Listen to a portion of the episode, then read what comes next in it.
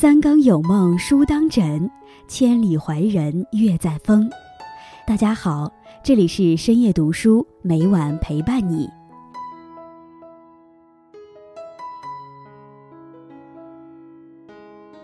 落魄是人生必须要经历的一段路程，你无法绕过去。不管在岔路口怎么选择，这都是必经之路。学习是一次独立的行动，需要探索、琢磨、积极应战、顽强应战。艰辛由你独自承担，胜利由你独自争取。这世间最可依赖的不是别人，而是你自己。不要指望他人，一定要坚强自立。今天易安将和大家分享的题目是：越是落魄的时候，越要找四个贵人。在开始今天的节目之前，希望大家能点击订阅和小铃铛。你的点赞和评论是易安最大的动力，感谢大家的喜欢。深夜读书因你们而精彩。明智的人绝不坐下来为失败而哀嚎，他们一定乐观地寻找办法来加以挽救。莎士比亚曾经听到这样一个故事：有个人做事情总是失败，为此他非常的苦恼。有一天，他碰到了一位高僧，想要解开自己的困惑，于是并向他提问。我的人生为什么总是这么失败呢？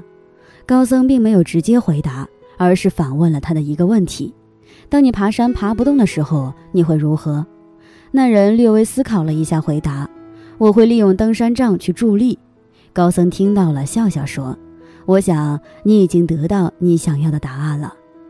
人生就是这样，总有自己越不过的高山，光想着靠自己是没有用的，做事情要懂得量力而行。”该求助的时候，一定要向别人求助。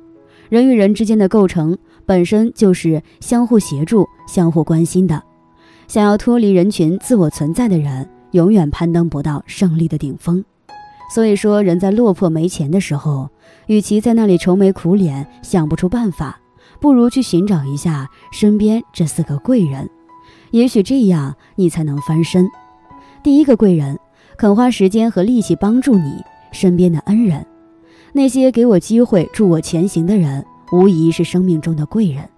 当有些事情自己解决不了的时候，想要求助别人，不如去求助你身边曾经的恩人。他们是真心希望你能好的人，所以在帮助你的时候，多数都会付出自己的全力去帮助。所以说，这些人是你落魄时求助的首选。但是，人一定要知道感恩，曾经帮助过你的恩人。一定要牢记在心里，一旦自己分身成功的时候，用自己全心全意去报答才是正事。第二个贵人，那些比较有成功的经验、事业有成的人。荷花虽好，也要绿叶扶持。一个篱笆三个桩，一个好汉三个帮。东人之所以会落魄，肯定是因为在某些事情上，或许是没有经验，或许太过于一意孤行。想要改变自己的现状的话。最好的办法就是去求助那些事业有成的人。这种求助并不是说让你去向他们借钱，而是让你去这些人身边取经。如果这个时候再好面子的话，可能一辈子都将这么落魄下去。所以低下你的头，虚心的在这些人身边汲取经验，让这些经验成为你成功路上的垫脚石。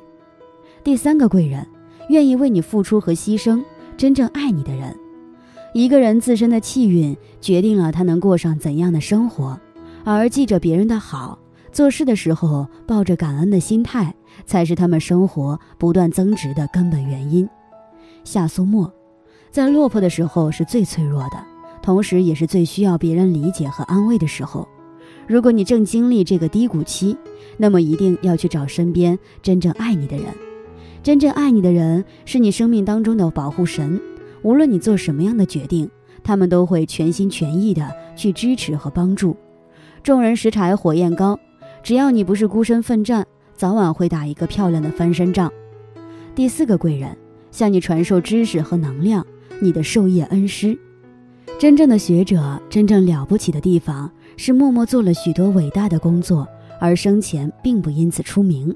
巴尔扎克，失败不是偶然的经历。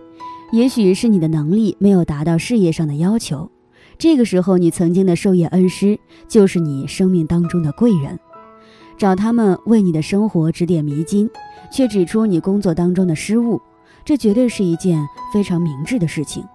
人生经历失败落魄并不可怕，可怕的是你在这个时候却不知道自己该如何去做，不断的充实自己，鞭策自己，前方的路一定不会太难走。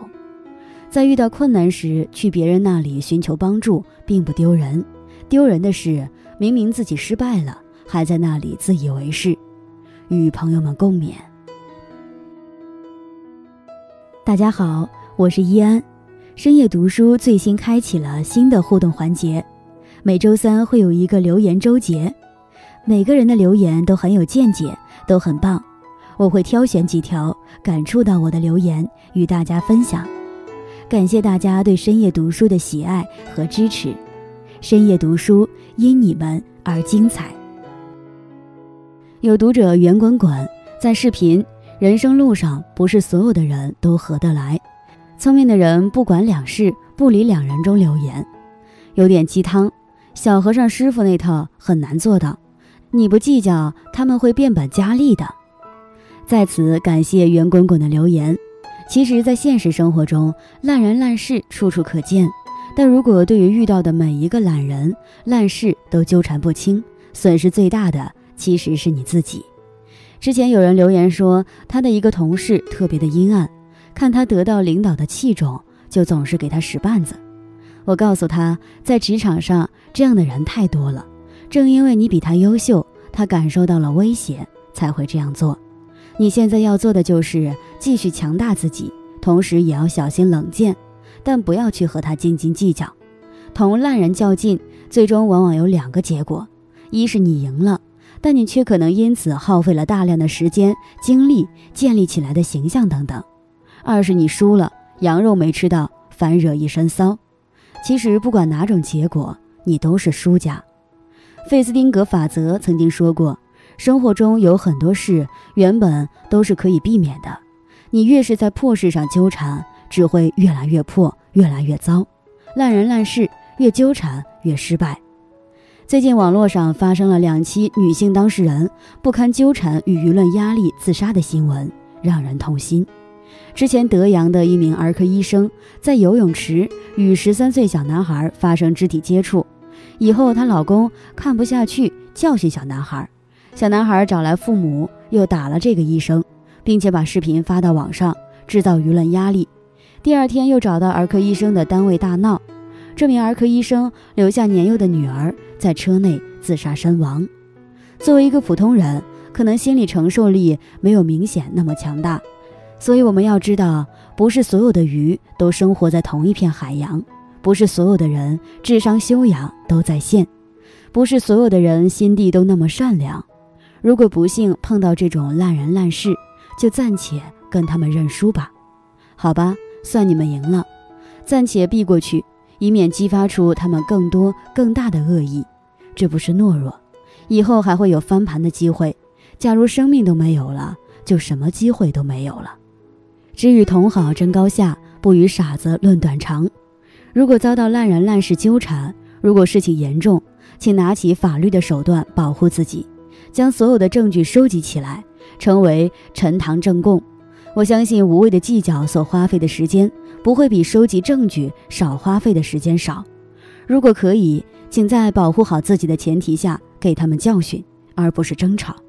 如果只是无关大雅的小事，一笑而过也自在。愿你所遇之人皆为良善。